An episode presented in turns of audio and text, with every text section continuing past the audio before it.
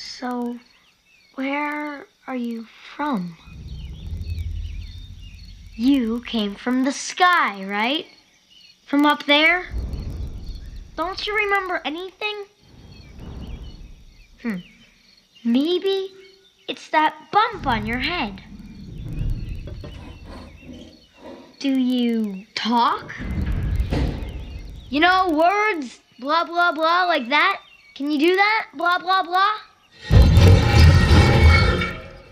Hola Internet, yo soy Poncho Paradela y como siempre estoy con el bueno de Alejandro Carrillo. Y hoy vamos a hablar de dos películas que tienen en común, que son iconos de, del cine de animación, uno en Japón y en otro en Estados Unidos, y tienen que ver también en que nuestros protagonistas se enfrentan contra algo eh, mágico, fantástico, eh, que les ayuda a crecer de alguna manera y a darse cuenta de que ellos son los que tienen que escoger el qué ser, o un poco Mm. así por ahí.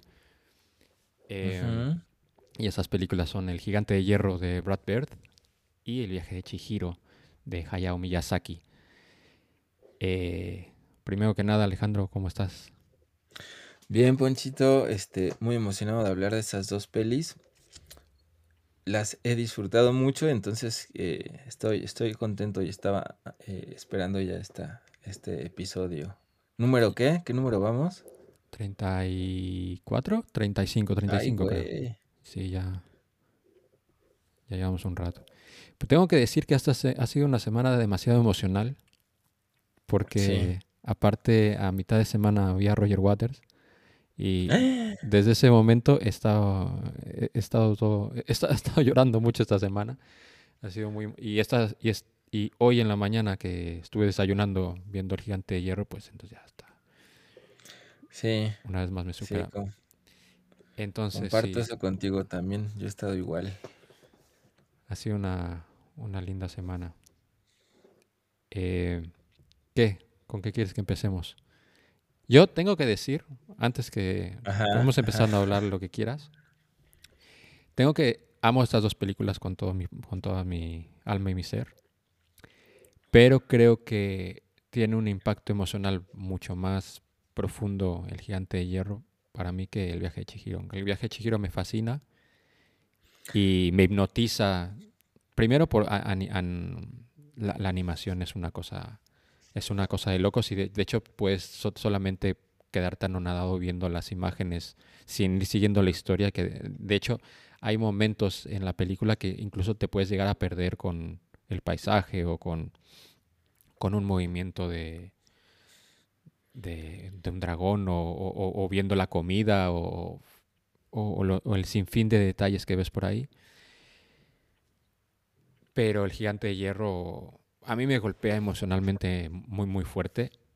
Y hace una, una- hace una cosa que, esto ya lo he hablado otras veces, pero así como Brad Bird ha hecho la mejor película de Los Cuatro Fantásticos sin haber hecho una película de Los Cuatro Fantásticos, que con Los Increíbles, eh, creo que Brad Bird aquí eh, logra retratar muy, muy, muy, muy fielmente lo que he explicado muchas veces de lo que significa Superman para mí, como un, Mm, como un ser más ins- inspiracional que, que un ser superheroico por sí mismo, sino lo, lo que representa Superman, que es lo que termina también conectando el gigante de hierro y en ese momento tan icónico de con él volando que no sé, que a mí me deshace. Pero bueno, podemos hablar sobre la Mm, mm, Pues yo creo que, mm, no sé, yo, yo coincido contigo que también el impacto emocional es más grande en el gigante de hierro, pero si seguimos la costumbre de hablar de nuestra peli favorita al final, yo sí me sigo quedando con, con el viaje de Chihiro.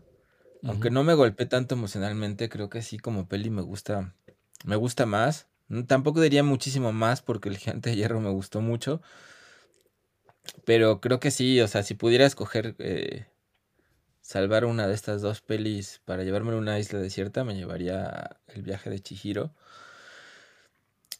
Y ya como ya empezaste a hablar del gigante de hierro, pues podríamos empezarle, empezarle por ahí, ¿cómo ves? Me parece muy bien. No, wait, it's me!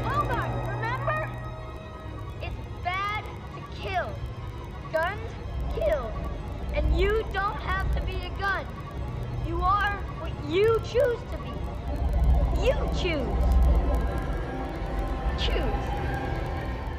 Hay una cosa que hoy no me dio tiempo y tenía muchas ganas de ver. Eh, en el Blu-ray de, del Gigante de Hierro viene incluido un documental que Mm. nunca, nunca lo he visto y tengo muchas ganas de verse de lo que va más o menos. Y es que es un documental sobre el gran fracaso en taquilla que fue la película en los cines, Ah, sí, ¿a poco? que no la, no la vio casi nadie, perdió pasta y todo esto. Y después, con el tiempo, se fue convirtiendo en una, en una obra de culto. Y tengo muchísimas Órale. ganas de verlo porque me, me- me da mucha curiosidad. No sé si fue, fue el marketing, no sé si fue el, la historia, el tipo de animación o los trailers. No sé exactamente, tengo muchas ganas de verlo, pero, pero no sé, es un fenómeno curioso como al final se terminó triunfando la película, no de la manera que esperaban. Y, y bueno, eh, Órale. Estuve no, pensando mucho en ti también en la película porque esa parte esa, eh, durante la semana me dijiste que te había gustado mucho y tal. Eh, pero también estuve pensando mucho en el capítulo que grabamos de T porque es una película que entre otras cosas hace entre otras películas hace referencias a ET, hace referencias a la Guerra de los Mundos, obviamente a Ajá, Superman, Ajá, eh, pero a ET lo hace con mucha fuerza. Sobre todo, eh, lo, lo estuve pensando mucho en, en, en la- cuando conocemos, cuando conoce Hogarth a- al gigante, tiene, tiene ese toque que también tiene la película de Spielberg, de película de terror, y luego al final el niño se, se coge valor y se termina ya amistando con, con el gigante, pero me recordó un montón todo, todo esto. Sí, sí, em, sí, coincido, coincido. Que de hecho, esa es la parte que, mm, ¿cómo decirlo? O sea, en general, ahorita hablamos con más detalles, pero me gustó mucho la película y me sorprendió mucho, la verdad, no, no me esperaba, no me esperaba ver lo que vi, no tenía ni idea de qué iba a ver, no me lo esperaba en lo más mínimo y me gustó mucho. Pero sí hubo algunos momentos en la peli que me empezó a cansar, o sea, ant- o sea, al principio, ¿no? Yo creo como por después del primer cuarto como que me estaba cansando un poco, se me hacía un poquito... Me estaba aburriendo un poco porque yo sentía que ya sabía que era lo que iba a pasar, que tiene que ver con todo este rollo de E.T., ¿no? Mm, Y justamente era, ah, es que es la misma historia contada otra vez al mismo tiempo, ¿no? Ya iba a conocer a Leti y los malos se lo quieren llevar y lo van a querer torturar. Y este, y todo eso me dio como un poco de hueva, la verdad, un poco de pereza, así de, ay, no, otra vez vamos a ver lo mismo de siempre. Em, y que de alguna manera sí lo vemos, pero creo que la película se convierte en algo mucho más que todo eso, ¿no? Eh, pero por eso es interesante justo lo que dices de ET, porque de alguna manera sigue esa misma estructura del visitante que llega y se esconde y lo rescata. Y los del FBI llegan para este querérselo llevar o aniquilarlo. Pero bueno, hasta eso no, no hemos resumido las pelis, Ponchito. ¿Qué tal que nadie las ha visto? Bueno, cuéntale rápido a la gente de qué va el gigante de hierro. ¿En qué se Pues diferencia de hierro es como, es como ET en realidad. Porque llega un gigante. Llega como una especie de meteorito y un hombre en un barco lo ve, pero resulta que es un gigante de hierro y el hombre le cuenta a todo el mundo y nadie le quiere creer. Y el primero que lo encuentra es un niño y el niño lo, lo salva y empieza a relacionarse con el gigante, a hacerse su amigo y lo lleva a esconderse a, a- a su casa, a un granero que tienen. Y de pronto llega un tipo del FBI de investigaciones especiales, una onda así como Mulder y Scully, me imagino, de esa, de esa, de esa rama del FBI, eh, de asuntos paranormales. Y Expedientes.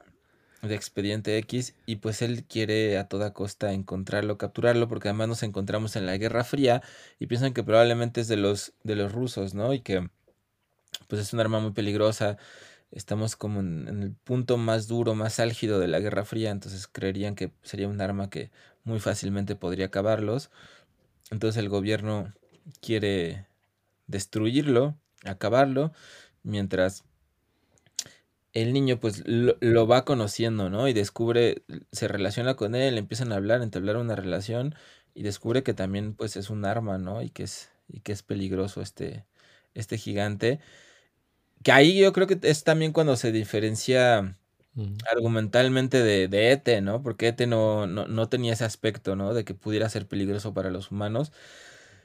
Y aquí lo interesante es que sí, ¿no? Que más allá de lo, de lo que él quisiera, pues al parecer este gigante de hierro fue construido con todas las intenciones de ser un súper soldado, una máquina de la muerte y de la, y de la destrucción, ¿no? Y cómo se asoma esa otra, esa otra parte a él y el niño, el niño la descubre. Como el, el gigante de hierro ah, también se parece, o sea, estamos co como cogiendo similitudes con otras cosas a mí el gigante hierro también, la historia me recuerda un poco a, a Goku. Goku también fue enviado a la Tierra para... para ¿Ah, ¿Sí era también un arma Goku? Goku fue enviado a la Tierra para someterla, pero eh, se, se, dio un golpe en la cabeza y, ah. y su, su, abuelito Gohan lo, lo educó para, para, que fuera bueno y al final termina convirtiéndose en el salvador de la humanidad. O sea que es como un Superman Goku que cayó y, y, este, pero gracias a que se pegó, básicamente. Se convirtió en. Ah, no, nunca. Fíjate que son de las cosas que nunca hice ver Dragon Ball. Los caballeros sí le entré, pero en Dragon Ball no sé por qué nunca le entré. Bueno, tú te lo perdiste. Yo me lo perdí. Luego, esto no tiene nada que ver y eso es una cosa que me, que me he flipado yo solo, pero eh, para mí, en mi corazón también tiene una pequeña referencia a, Friends. Y no que también, porque la voz de la madre de, Howard es Jennifer Aniston. Ah, sí. Sino porque Dan, el, el, el, guaperas enrollado que tiene la chatarre, bueno, chatarrería, o como que el deshuesadero. Al deshuesadero, ajá. Es a mí me recuerda mucho a Joey en, ¿sabes? Con, en, el, mood que tiene, aunque él es más inteligente que Joey, pero, ah. pero me hizo pensar mucho en, Friends, por eso, que no tiene nada que ver, ¿eh? pero es como visualmente y... pero la voz del doblaje no es de la que doblaba a Jennifer Aniston, así, bueno, quién sabe. Ah, bueno, eso no creo, bueno. Sí, como yo lo vi en español.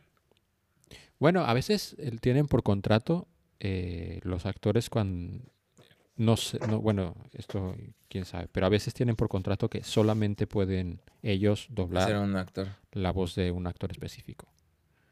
Ah, Pero no sé si. No sé si es el caso. Eh, y e, es interesante porque, como dices, ¿dónde localiza la película Brad Bird? Que es la. Durante la Guerra Fría, pero en el momento que los rusos están ganando la, la carrera espacial porque la gran amenaza que de hecho sale en la película y hacen Sputnik, hablan sobre el Sputnik eso es antes de que el hombre llegue a la luna porque se la historia ocurre en 1957 en un pueblito gringo en mitad de la nada. Y es, es muy gracioso como todo el rollo este de, de, psicosis eh, comunista pero también atómica que es muy guay eh, el en la escuela cuando les ponen el video de qué hacer en caso de, que caiga una bomba atómica y ahí ves la animación, esto, los niños metiéndose debajo de una mesa para protegerse de un ataque nuclear. Que luego es, es muy divertido porque en, en el, en el clímax de la película, en el momento de mayor tensión, cuando se, han, se ha disparado una, una bomba atómica, el imbécil del, del detective este cuando se da cuenta de que va a caer la, la bomba, le, le, dice al general, bueno, nos metemos debajo de una mesa y... Pues, pues, pues, pues, no, idiota. No nos va a servir de nada. Pero bueno, eh, la animación, eh, la animación es preciosa, la, la, historia es muy, muy, muy bonita y todo el, el gigante es, es, es- es fascinante. Y todo el, el momento este de y el, el tema de la película sobre el revelarse a lo que se supone que eres y ser y decidir tú ser lo que quieres ser. Sí. eso es, es, es precioso. Sí, no, no, este... Pues me gustan muchas cosas de la peli, ¿no? Desde cómo va adquiriendo conciencia este, este robot, que también es como otra... Digamos que casi como, podríamos decir como otro subgénero o, o argumento que se ha explorado mucho en el cine, ¿no? De, de la toma de conciencia, ¿no? Por ejemplo, por Mm. ahí, este, pues hay muchas, ¿no? Pero Chappie, por ejemplo, es de las que me viene ahorita a la mente. eh, de estos robots o formas de vida que, que de pronto se reconocen a sí misma, pues obviamente, este, eh, sueñan las ovejas. ¿Cómo se llama la, la que está basada en Philip K. Dick? Eh, ay, se Blade me Runner. fue. Sí, La- Blade Runner, bueno ¿no? la novela no me acuerdo cómo se llama pero sí Blade bueno Sí, Blade Runner. sueñan las ovejas eléctricas. Ay, bueno, no me acuerdo. Sí. Pero eh, este, este rollo de la toma de conciencia y que, que tiene esta escena bien, bien bonita, ¿no? De cuando ven al, al ciervo que, que lo acaban de saludar y luego lo ven muerto por los cazadores. Y que, este, pues, pues te va involucrando en esta mm, creación de una conciencia, ¿no? De, de un, de un ser que, que va siendo consciente de lo que es y de su relación con el mundo y con la muerte principalmente, ¿no? Que eso está bien chido, como la toma de la conciencia de, de la propia muerte y la muerte de los demás. Que a mí, por ejemplo, que bueno, ya lo hablamos en otro capítulo, es algo que siento que a mí me que que parece que explora más Pinocho, ¿no? La última, pero que siento que a mí me quedó un poco un poco a deber. Pero acá creo que, que está ese tema también muy muy claro y muy interesante en general en toda la peli, ¿no? Por un lado esta toma de conciencia de de conciencia de la muerte y la vida y de lo que implica morirse y, y- y en medio de todo eso, pues las decisiones que uno toma ante, ante quién quiere ser y ante, pues sí, si se vuelve uno parte de los que causan la muerte o de los que no la, o de los que no la causan, ¿no?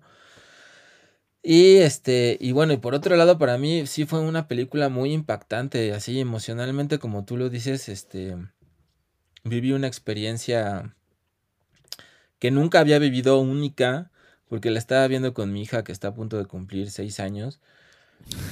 Pero, pero fue una cosa que yo así mm, mm, fue, fue abrazador todo lo que ocurrió, porque cuando empieza, a partir de que se muere justo el venado, esto, y empiezan, empiezan todos estos temas, y empiezan a atacar por primera vez al gigante.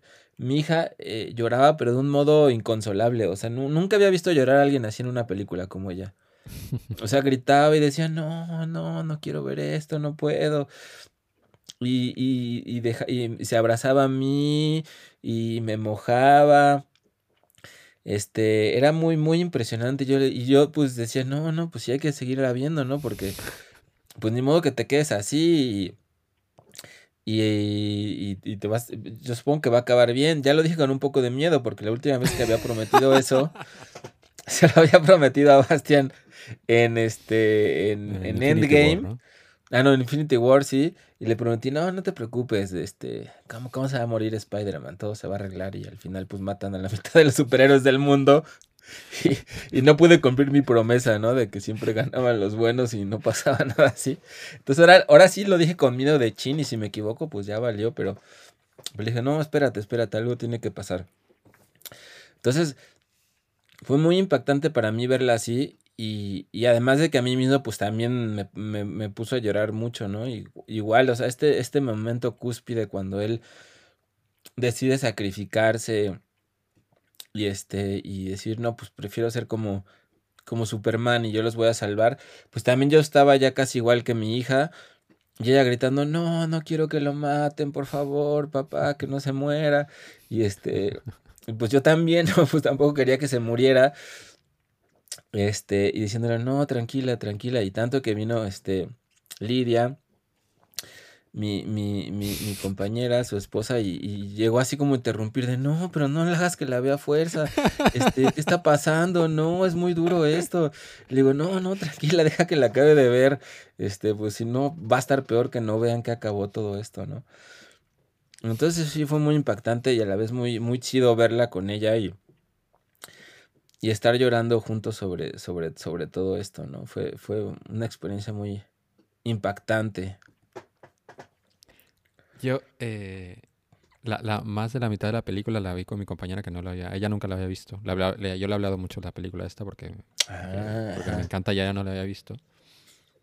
Y en, en- en realidad no la quería, no, no, no, no es que no la quisiera ver, es que ella tenía más, tenía otros planes, pero se sentó y, y al final la, la película la atrapó y se quedó, se quedó mirándola porque se, justo llegó cuando, cuando está, cuando Howard, Howard lleva al gigante a- al deshuesadero este y se empieza a hacer como amigo del- de, Dan y lo llevan al lago y, pues, y es todo, todo este, toda esta secuencia cómica en la que vacía casi el lago y todo esto. Y está muerta de la risa, súper encantada de la película, porque esta película es una película que, que sí que te pega muy fuerte emocionalmente, pero es una película que en, su, en el medio es muy, es muy divertida en cómo enseña la manera en que se empiezan a, a relacionar Hogarth y cómo el gigante empieza a aprender como cosas como muy básicas, muy sencillas y muy entrañables sobre cómo comportarse y todo eso. Y- sobre lo de escoger el que, el, el qué ser es muy interesante porque esta película lo lleva como al extremo, porque en, en realidad este, esta, esta es una máquina perfecta de indestructible con un poder casi ilimitado. Y, y no sé, pues, e- e- es, es muy chulo como, cómo, cómo lo consigue romper el, el gigante, todas estas cosas. Eh, ¿Qué te pareció el niño?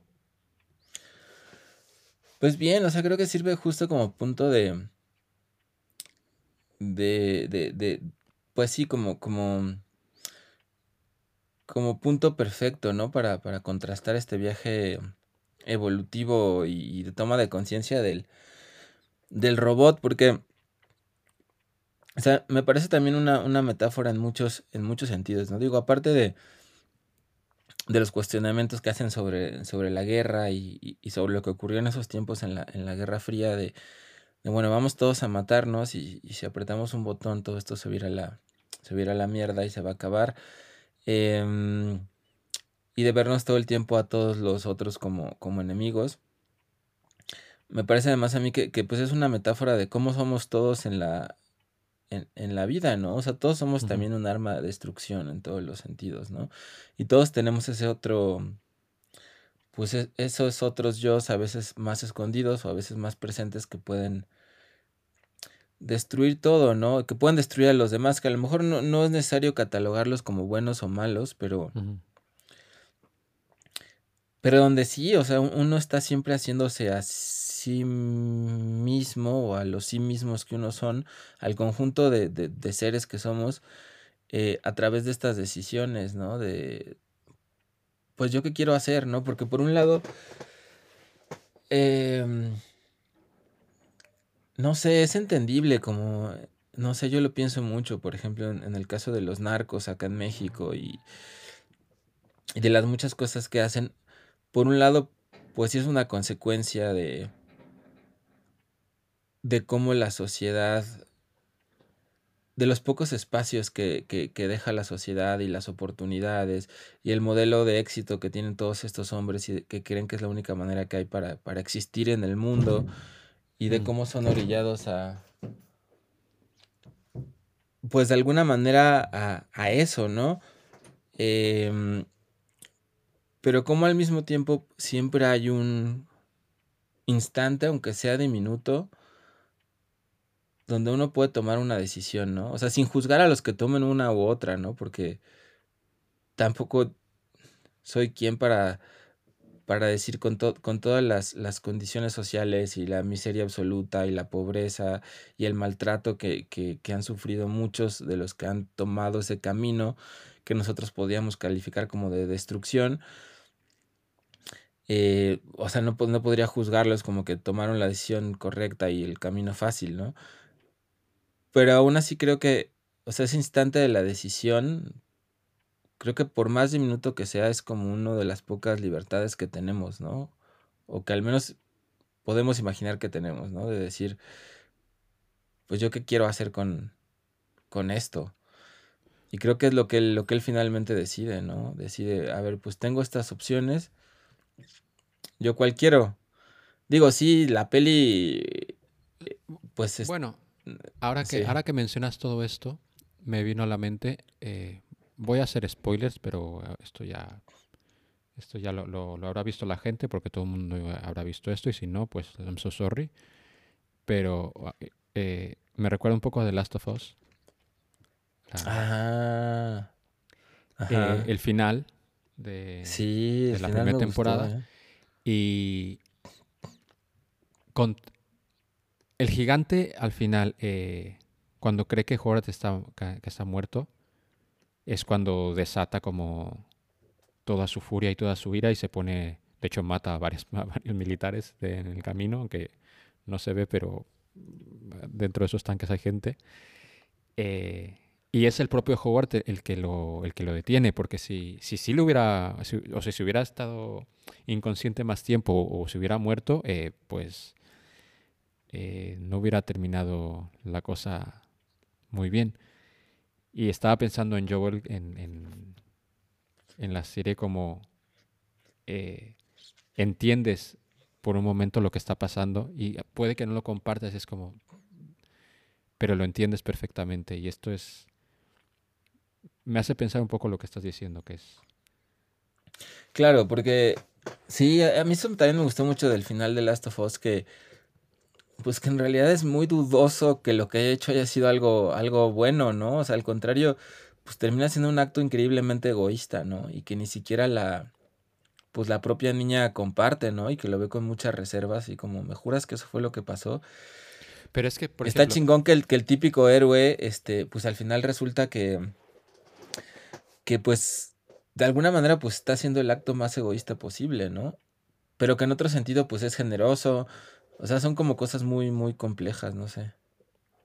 Pero bueno, es que te la posición de la que te pone es como la única persona que, bueno, con la persona que más has conectado, que es como tu otra mitad casi, tanto en el caso de, de Joel y Ellie, como aquí el gigante es la única persona real que es lo que tiene un vínculo, es es Howard. Y no sé, creo que todos nos hemos puesto a pensar en qué pasaría, en cómo reaccionaríamos nosotros ante la amenaza de un, un ser muy querido, no sé, es, es, es complicado. Sí. Es, es, complicado, pero justo, pues... Pero a lo mejor lo que tendría que hacer todo el mundo es hacer lo mismo que el gigante de hierro, que es pensar, ¿y Superman qué, habría, qué, qué, haría en esta situación Superman? Sí, claro, bueno, que, que, ahí es justo como, o sea, me parece que esta peli es también como la cúspide, bien hecha y, y, digamos que del lado que valoro de toda la filosofía positivista gringa, ¿no? Mm. De, de, del, del, ideal y del superhombre, de la corrección y la moralidad y, o sea, digamos que es o sea, sí es un aspecto de la vida que por supuesto que es importante e interesante y este, digamos que es como la cúspide de todos esos valores y, y, que son también ideas y visiones del mundo importantes, quizás estamos abrumados por ellas, pero, pero en ese sentido sí, o sea, como que es la síntesis de una forma de pensar y de ver el mundo que es la síntesis del, superhéroe, ¿no? Y que también es una, una, síntesis importante para todos, ¿no? Justo como en el sentido este de, de tomar decisiones acerca de, de qué quieres hacer contigo mismo y con, y con el mundo, ¿no? Eh, sobre si quieres destruir o no quieres, o, quieres ser de los que impiden que se, que se destruya. Así es. Bueno, vamos a hablar un poquito de, de Chihiro, ¿te parece? Sí. Y te voy a, te voy a, a encomendar la difícil tarea de explicarle a la muchachada. Alejandro, ¿de qué va el viaje de Chihiro? Bienvenidos a casa, los extrañamos. Resiste, ya casi. ¡Vamos, Haku! ¿Dónde estaba? ¿Qué? ¿Un humano? ¡Corre! Pues el viaje de Chihiro va de una niña de que tendrá unos 8 o 9 años que que de pronto eh, está a punto de mudarse a una casa, va con sus papás, su, papás, su papá toma un camino alternativo ahí por medio de un bosquecillo y en eso entran a una región a través de un túnel, a un mundo especial eh, donde hay eh, Un pueblo mágico. unos un pueblo mágico De, de- vacío. de verdad, eh, no, no como lo San Miguel de Allende. Un pueblo mágico de verdad. a- a un pueblo mágico de verdad. Donde hay comida y todo, pero no hay, no hay gente ni clientes que estén comiendo. Y los papás comen de la comida y, y se convierten en cerdos. Y ella se involucra en un viaje especial dentro de una casa de baños que atienden a, a, dioses que han venido a relajarse y a bañarse a ese lugar de descanso. Entonces la niña tiene que trabajar ahí, pedirle trabajo a una bruja maligna para... Bueno, una bruja, no, no digamos maligna, a una bruja para... Una bruja medio manchada, digámoslo así, o bastante manchada, eh, para trabajar ahí y así poder rescatar a sus padres y volver al... y volver al mundo, al, al mundo cotidiano, a su vida. Por curiosidad, ¿esta, esta película también la viste con... También, los también, también. ¿Y sí, qué tal? Sí, sí. Porque, a Pues ver, también. ta- no sé si... Ajá. No sé, eh, ya, aquí estoy especulando, pero es más digerible o más entendible, desde el- entiendo yo, ¿eh? desde el punto de vista de un niño, el gigante de hierro, que, Sí, claro, claro. que el viaje de Chihiro. ¿Cómo fue? Sí, sí. Sí, también, también. O sea, yo siento que en, que en esta también estaban, estaba Ali como mucho más alucinada y más, eh, mucho más interesada en los personajes, en las imágenes, en, en, en lo que pasaba. Y también hubo un momento cuando el Sin Cara lo está persiguiendo, la está persiguiendo, que se pone acá bien loco. Este que te decía, no, no, yo no quiero ver. O sea, no tanto como para nada como con el gigante de hierro, pero sí se, se angustió un poquito. Eh, pero creo que sí es mucho más compleja, ¿no? En, en muchos sentidos. Yo tampoco me atrevería del todo a decir de, de qué trata la película en, en el fondo, ¿no? Hay como varias cosas, varias imágenes. O sea, ¿a, a qué trata no, no argumentalmente, sino a qué trata como, como cuál es el tema de, de, de, de la peli? O sea, podrían ser muchísimas cosas, ¿no? Sí, bueno, podría ser, o se, se- o sea, se puede hacer como también la conexión sobre decidir lo que eres o, o tal, porque hay una Sí. cosa muy bonita en la película que, que en realidad Chihiro para, para li- liberarse o para poder tener una mente como más independiente dentro de este mundo y poder acceder a, a intentar salir de ahí, es recordar su nombre, porque lo primero Sí. que hace la bruja es cambiarle el nombre de Chihiro a Zen. Y es en el momento que ella recuerda su nombre cuando puede cambiar el, cuando le cambia el chip. Y de hecho a, a Haku, cuando ella le nombra su nombre real, Ko- Kohaku, es cuando se deja de, de- se desconvierte de, Sí. de dragón. Y bueno, pues eh, yo creo que es uno de los temas como eh, verte a ti mismo, reconocerte a ti mismo y no olvidar lo que eres. Sí, es como una especie de... A, mí me gusta mucho, digo, entre muchísimas cosas, pero sí es como una... Un descenso a los infiernos, bueno, no a los infiernos, al inframundo, Mm. a este, a este inframundo de los espíritus de los muertos, y un salir de ese inframundo a ser este...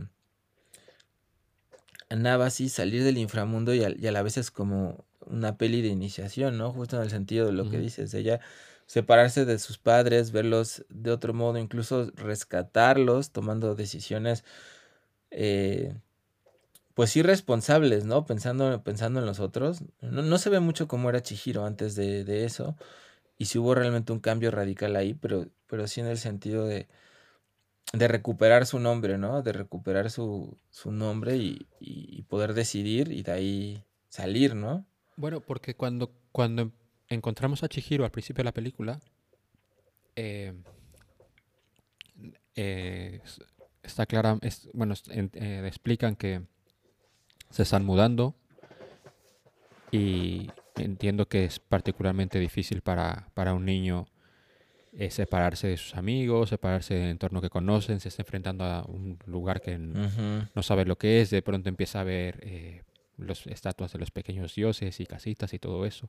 Supongo que entiendo que un poco por su sorpresa entiendo que viene de una ciudad grande, no sé, ah, dígase Tokio, dígase Kioto o algo así. Y de pronto se encuentra en un sitio llena de cosas como más místicas que no termina de entender y que le asustan. De hecho, ella en un principio se niega a seguir a sus padres porque no sabe a dónde se va a enfrentar, pero bueno, lo termina haciendo.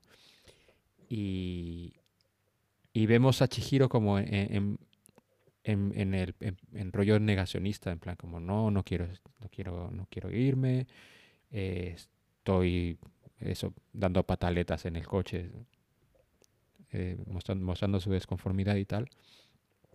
Y al final es muy guay porque durante cuando, cuando ella acepta la realidad de dónde está y lo que está pasando, que es relativamente rápido, eh, se muestra, es la, la, la única- el único personaje que no Claro. cede a la corrupción de, del. Claro, sí, sí, sí. Y eso Sí, es una ¿no? Y ella su propia fuerza, ¿no? Claro, cómo se lo pone a la bruja para que le dé trabajo. Sí, como que una vez que, que ya se asienta, sabe muy claro lo, lo que quiere y, y, y- y se dirige hacia eso, ¿no? Es cierto. Y de hecho toma, e- e- es- está muy bien porque una cosa que es como muy... En un principio no entendía por qué lo estaba haciendo, pero cuando ella toma la decisión de, de ir con la hermana de, de la bruja, ir con... eh, ¿Cómo se llama esta mujer? Eh, Zeniba, que es la hermana de Yubaba. eh, es, es eh, al igual y no haber tener que haber ido porque igual Haku ya estaba bien, pero ya no lo sabía y ella iba ahí para salvarlo. Pero toda esta secuencia es muy chula porque es como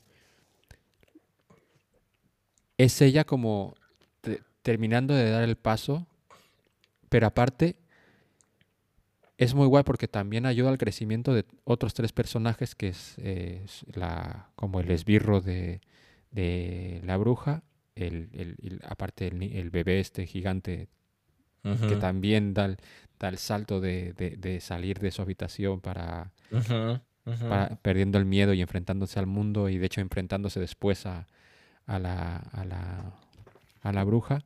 Y al sin rostro que de alguna manera encuentra la paz y termina encontrando en la otra familia. bruja eh, una familia que es lo que realmente lo, que- lo que necesita.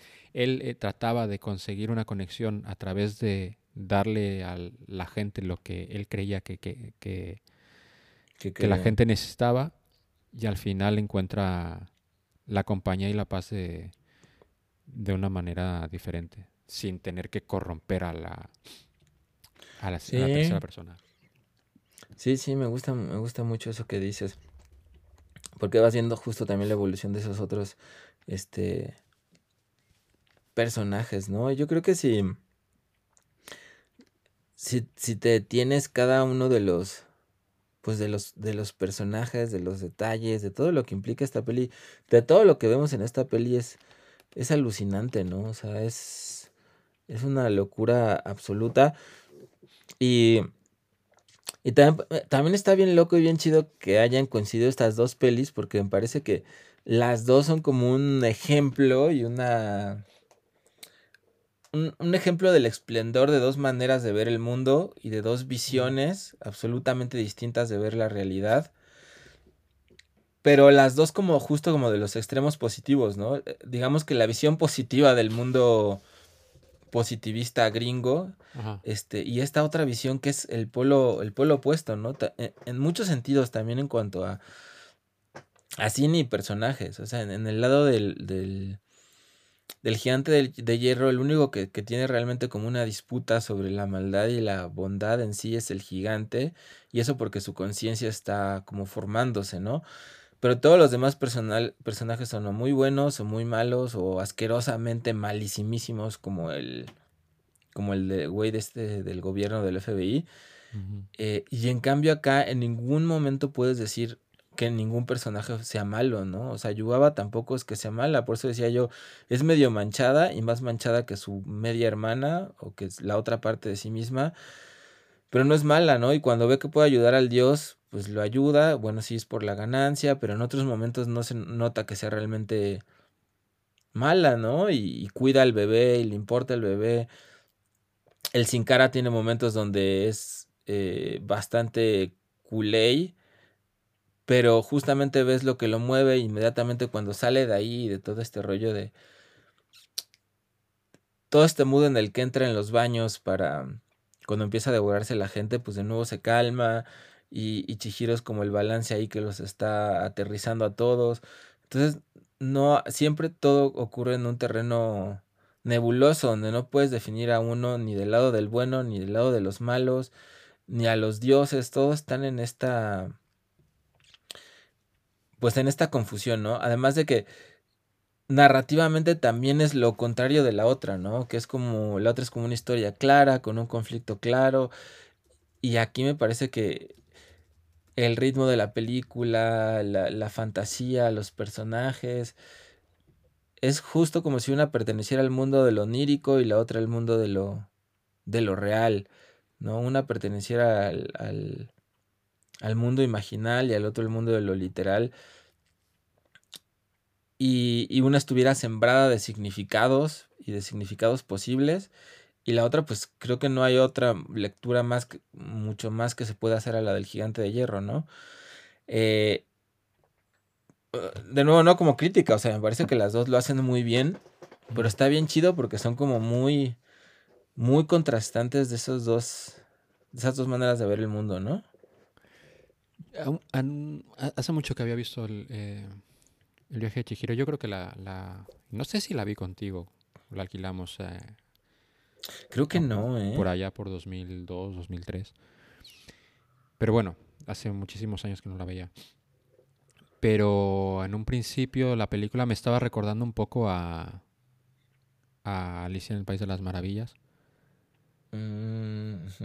Pero ahora que lo estaba pensando, eh, creo que la gran diferencia es que, y bueno, ya, eso ya lo mencioné un poco antes, es que Chihiro, en vez de luchar contra, contra el aceptar la realidad, ella es muy rápida en, en, en situarse en, en, vale, esto es lo que está pasando, no tiene sentido que siga escondiéndome ni pataleando y voy a buscar una solución. A diferencia de Alicia que va como batallando todo el tiempo con, con la Ujú, situación. Y es muy bonito esto. Sí, eh, y, y además a través de la compasión, ¿no? De alguna manera es lo que lo, lo, lo que la va guiando todo el tiempo, ¿no? Porque le da de comer a la bola al sin cara, que le que le dio el dios este del, del río, y luego se la da a comer también a Haku. Y en el fondo también esta historia de amor que es absolutamente maravillosa. O sea, a mí, a mí esta peli me fascina porque es como que todo ocurre en el terreno del- de los mitos, ¿no? De los sueños. O sea, todo puede pasar en esta película. O sea, pasan cosas realmente alucinantes. Tienen los personajes más increíbles, las cabezas esas verdes que rebotan, un bebé gigante. O sea, literalmente todo ocurre como ocurriría en un mito, ¿no? En, en- en- uno de estos mitos antiquísimos donde alguien se puede convertir en otra cosa en un segundo y, y donde de la manera más hermosa un río y una niña se pueden enamorar, ¿no? Y, y eso es realmente increíble, o sea, cuando se revela que Haku es un río y que ella cayó en un río y Haku la llevó a aguas menos, menos profundas para salvarla. O sea, imagínate un río que, que sería otro resumen posible, ¿no? Un río que se va este, a, a un baño de los espíritus para aprender a ser, este, a- para ser aprendiz de una bruja eh, pero que queda atrapado por la bruja que le roba el nombre y de pronto se reencuentra con su amor, que es una niña humana. Juntos recuperan el nombre y, y él puede salir de ahí y volver a ser un río, ¿no? Y volverse a encontrar. O sea, qué, qué cosa tan tan maravillosa, ¿no? O sea, abre a, abre a tantos lugares de la imaginación. Te puede llevar a tantos lados alucinantes de la imaginación. Saber que un pinche río se puede enamorar de un humano y este. Y, y que eso puede ser parte del motor de la historia. Y así cada parte que vas desglosando. O sea, como dices, o sea, puedes ponerle pausa a un cuadro y, y pausa a un, a un cuadro de la peli, a un momento de la peli, a un fotograma. Y de ahí te puedes alucinar con cada uno de los personajes, ¿no? El, el gordote este que sale al inicio como con una tanga, que pues no hace realmente nada, pero ya nada más de verlo te, te, puede- te- te puedes alucinar un rato en ese pinche güey, quién será y, y qué hace ahí, y todos los personajes que van pasando en el fondo, o sea, el cuidado a cada uno de los personajes, y no solo el cuidado, sino la absoluta libertad imaginativa de, de lo que son las bolas de carbón, las pequeñas escenas este, humorísticas eh, de, de eso, de las bolas de carbón cargando las grandes piedras. No sé, o sea, cada personaje es exquisito, es alucinante, es, es como una... Es, es una obra maestra esta, esta peli, me parece a mí. Es, es lo, ahora que te mencionabas cosas so- sobre lo fantástico y todo eso, es fascinante porque es una película que eh, te reta como espectador a, a- a dejarte llevar, pero no sé si te pasa a ti, pero yo como por momentos tratas como de, de buscar la lógica en qué está pasando, qué me está, qué me está tratando de contar. Entonces desde que, que llegas a la, al pensamiento de que, bueno, estás soñando, es una cosa que, pues a la niña se quedó dormida y es un sueño que está teniendo, pero la película justo te, te niega eso desde un... Ujú. Es la propia Chihiro la que es- no, es- no estoy, estoy soñando, estoy soñando y no, en realidad no estás soñando porque de hecho pasan como días y todo esto. Eh, y luego con lo del río, que es como, es eso, tú tratas como todo el tiempo de buscar qué está pasando, qué está pasando, qué qué- cuál, cuál es la conexión real de, de Chihiro con, con Haku y tal. Y por un momento piensas como, joder, a lo mejor tenía un hermano, se le murió el hermano y está Ajá, como tratando sí, de sí, procesar la muerte de su hermano y entonces se va, va a poder salir de aquí en el momento que confronte la realidad y tal. Pero pasa lo que tú dices, se, va- se va más allá en, en lo fantástico y en lo en, en el mito y termina de hacerla más especial y elevarla un poco más a la que hubiera sido igual también bonito lo otro, pero creo que no va por no no va por ahí. Claro, ¿no? Como que aquí te, te, te está despegando siempre, siempre te está despegando de la realidad, ¿no? Está como muy separado todo el tiempo el mundo, el mundo literal del mundo, del mundo imaginario y, y clara- claramente dividido.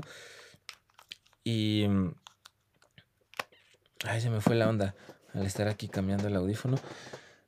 Este... Ah, sí, que, que justo me gusta eso, ¿no? Que al final, en muchísimos momentos, te dejas de preguntar cosas y nada más estás este, fluyendo con la historia. O sea, ya, ya no tratando. O sea, logra desconectar. Salvo en estos momentos, ¿no? Como a lo mejor es su hermano, pero a mí se me pasó como una pregunta ahí en el fondo de mi mente a la que no le hice mucho caso.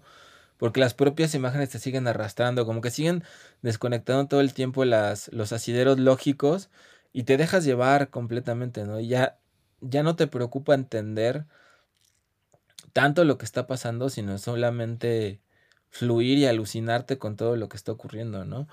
Aunque, aunque sí estén pasando otras cosas en otros, en otros sentidos y en otros niveles. Pero también creo que ese es uno de los, de los mejores logros, ¿no? Los, los personajes, eh, las atmósferas, el ambiente, la música. O sea, cada, Ah. cada, cada escena está, o sea, el tren que va sobre el riel en el agua y los paisajes y llegas a un lugar y hay una pinche lámpara con un pie que te va guiando el camino.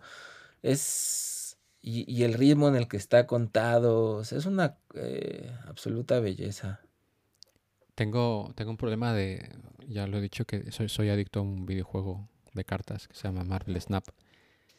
Y Justo, ¿Están patrocinando a, Poncho, a Ponchorama? o- ojalá. Eh, bueno, a lo que voy es que mientras estaba viendo la película, al principio me estuve fijando mucho en la, poniendo mucha atención a la música y me recordaba mucho a la música de Breath of the Wild, el último juego de Zelda. Bueno, Sí, por la- Mm. el próximo mes sale el nuevo.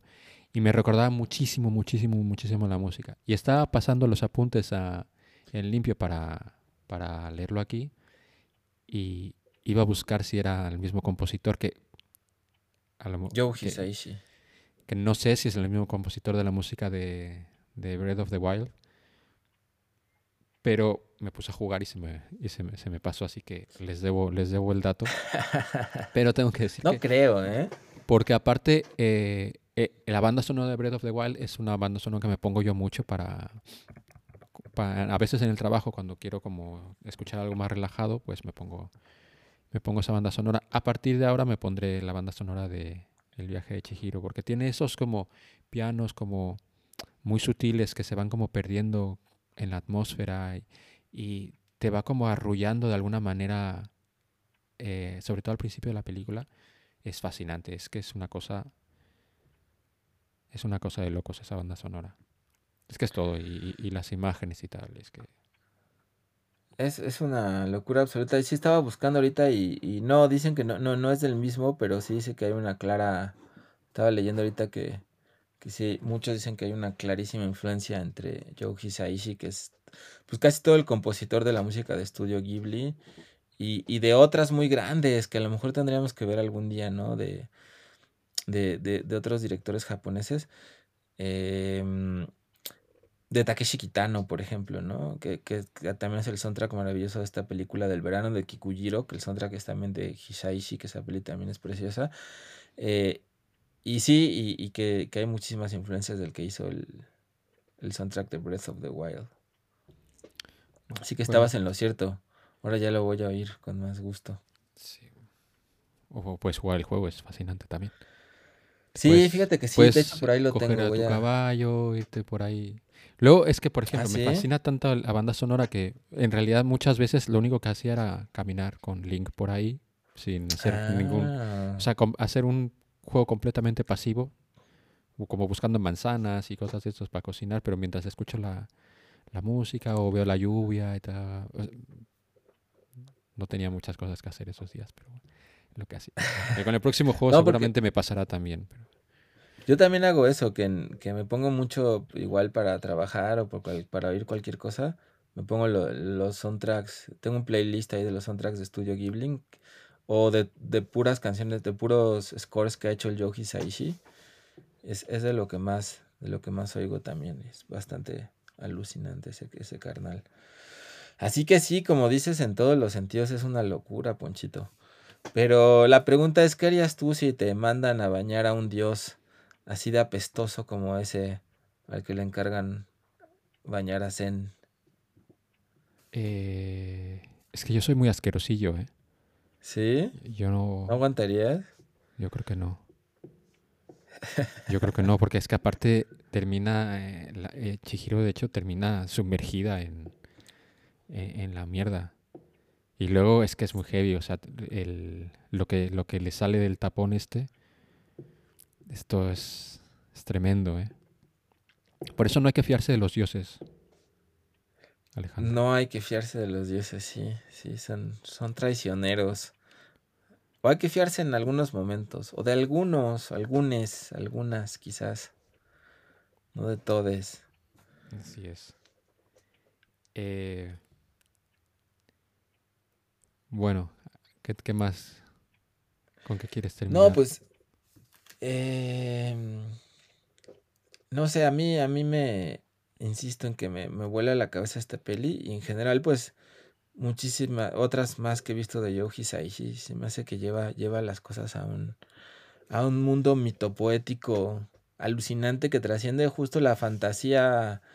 eh, animada para niños, ¿no? O, lo que incluso lo que normalmente se considera fantasía. O sea, yo, yo diría que más que fantasía son, son películas mitopoéticas que, Sí. que, que te llevan a, a regiones absolutamente alucinantes, ¿no? Entonces la, la libertad imaginativa, pero además también la técnica.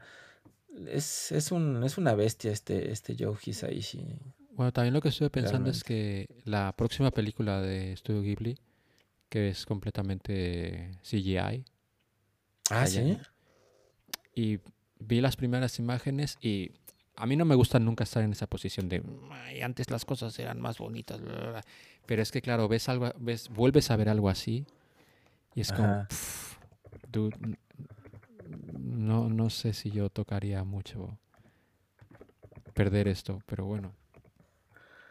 O sea La- que eres de los. La última película de este, Dragon Ball también fue toda eh, todo CGI y al final me gustó. Y ya está también la nueva de los Caballeros del Zodíaco, ¿no? No, pero eso es, eh, eso es eh, live, eh, live action. Live action, ¿no? Sí, y vi el O sea que eres de no esos sé, típicos gruñones que dicen, nah, pero ¿por qué hicieron a la sirenita negra? Han arruinado mi infancia. Tengo que decir, tengo que decir que yo tenía mucho hype por La Sirenita, porque es una película que me gusta mucho. Eh, estaba preparado para la lucha eh, en internet contra contra gente racista e imbécil, pero tengo que decir que vi el tráiler y me rompió el corazón porque me pareció horroroso, atroz. No me gustó nada. Sí, es lo que... me Sí, pareció dicen que muy están... fake. Me pareció ¿Cuál muy es la, mejor live action de Disney que, que has visto? Porque estaba oyendo la otra vez que que no sé quién decía que todas las live action estaban espantosas, las de Disney. El libro de la No, el selva. Rey León, ¿no? El libro de la selva es muy bueno. El libro de la selva. El Rey sí. León no.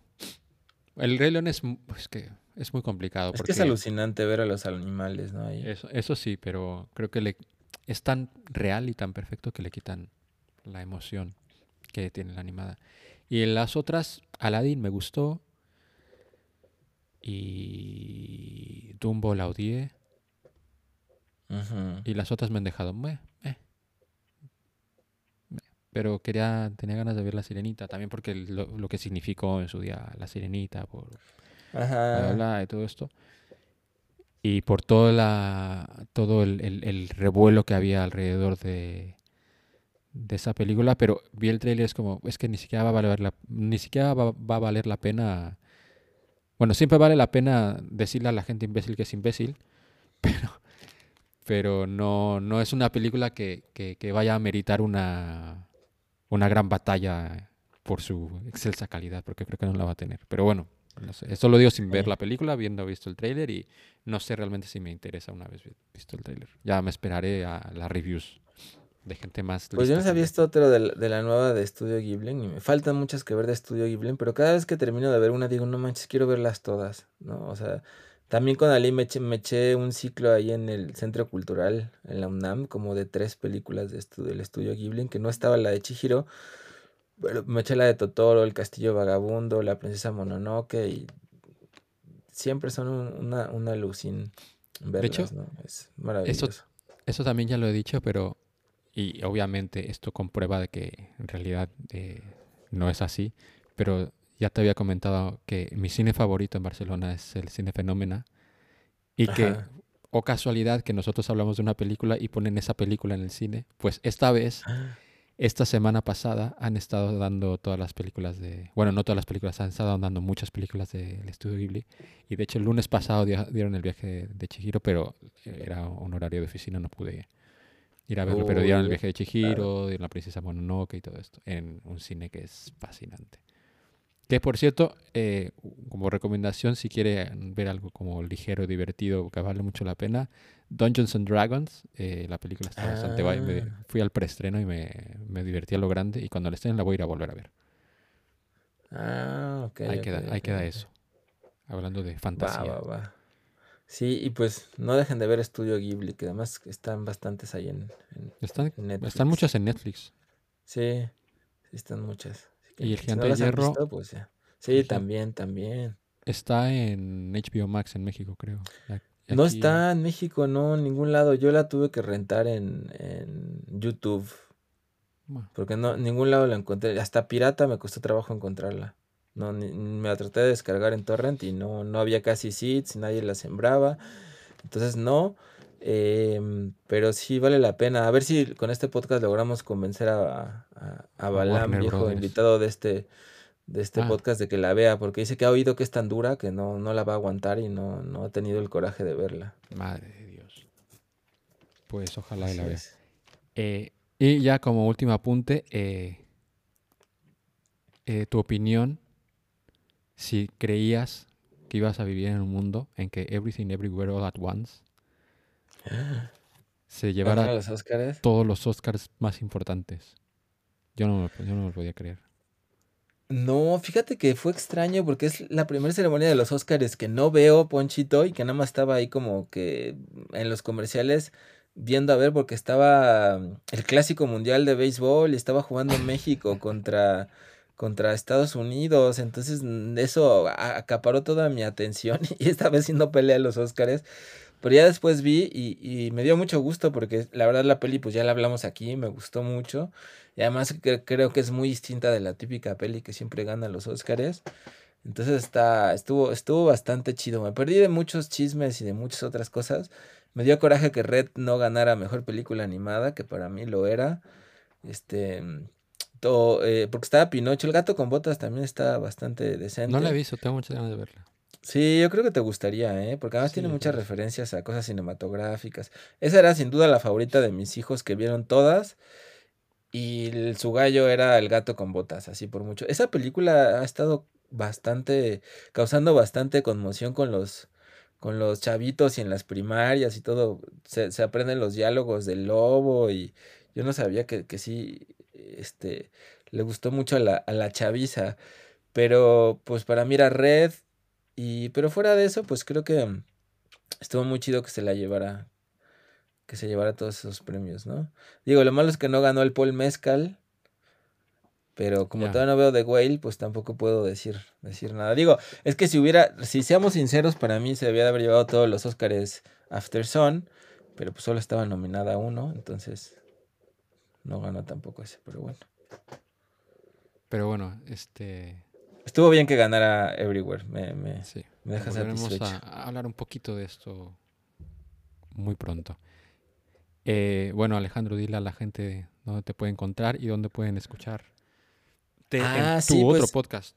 En mi otro podcast, estamos, estoy en el, el alets.com, eh, el a l t z.com y también me pueden oír en otro podcast de Vivir de Escribir, que se llama Vive de Escribir, busquen ahí en Spotify o en cual- en cualquier plataforma Vive de Escribir de Tinta Chida y cada semana, cada semana, cada mes entrevistamos a un escritor o escritora diferente para sacarle el jugo y que nos diga cómo diablos le hacen para vivir de escribir. Y a mí en Twitter y en Instagram como arroba poncho forever. En Marvel Snap como Red5. Aunque no sé si me pueden buscar, pero si se encuentran un Red 5 y les ha dado pal pelo, pues he sido yo. Eh, y bueno, pues esto ha sido todo por hoy y muchas gracias por escucharnos y hasta pronto. Chao.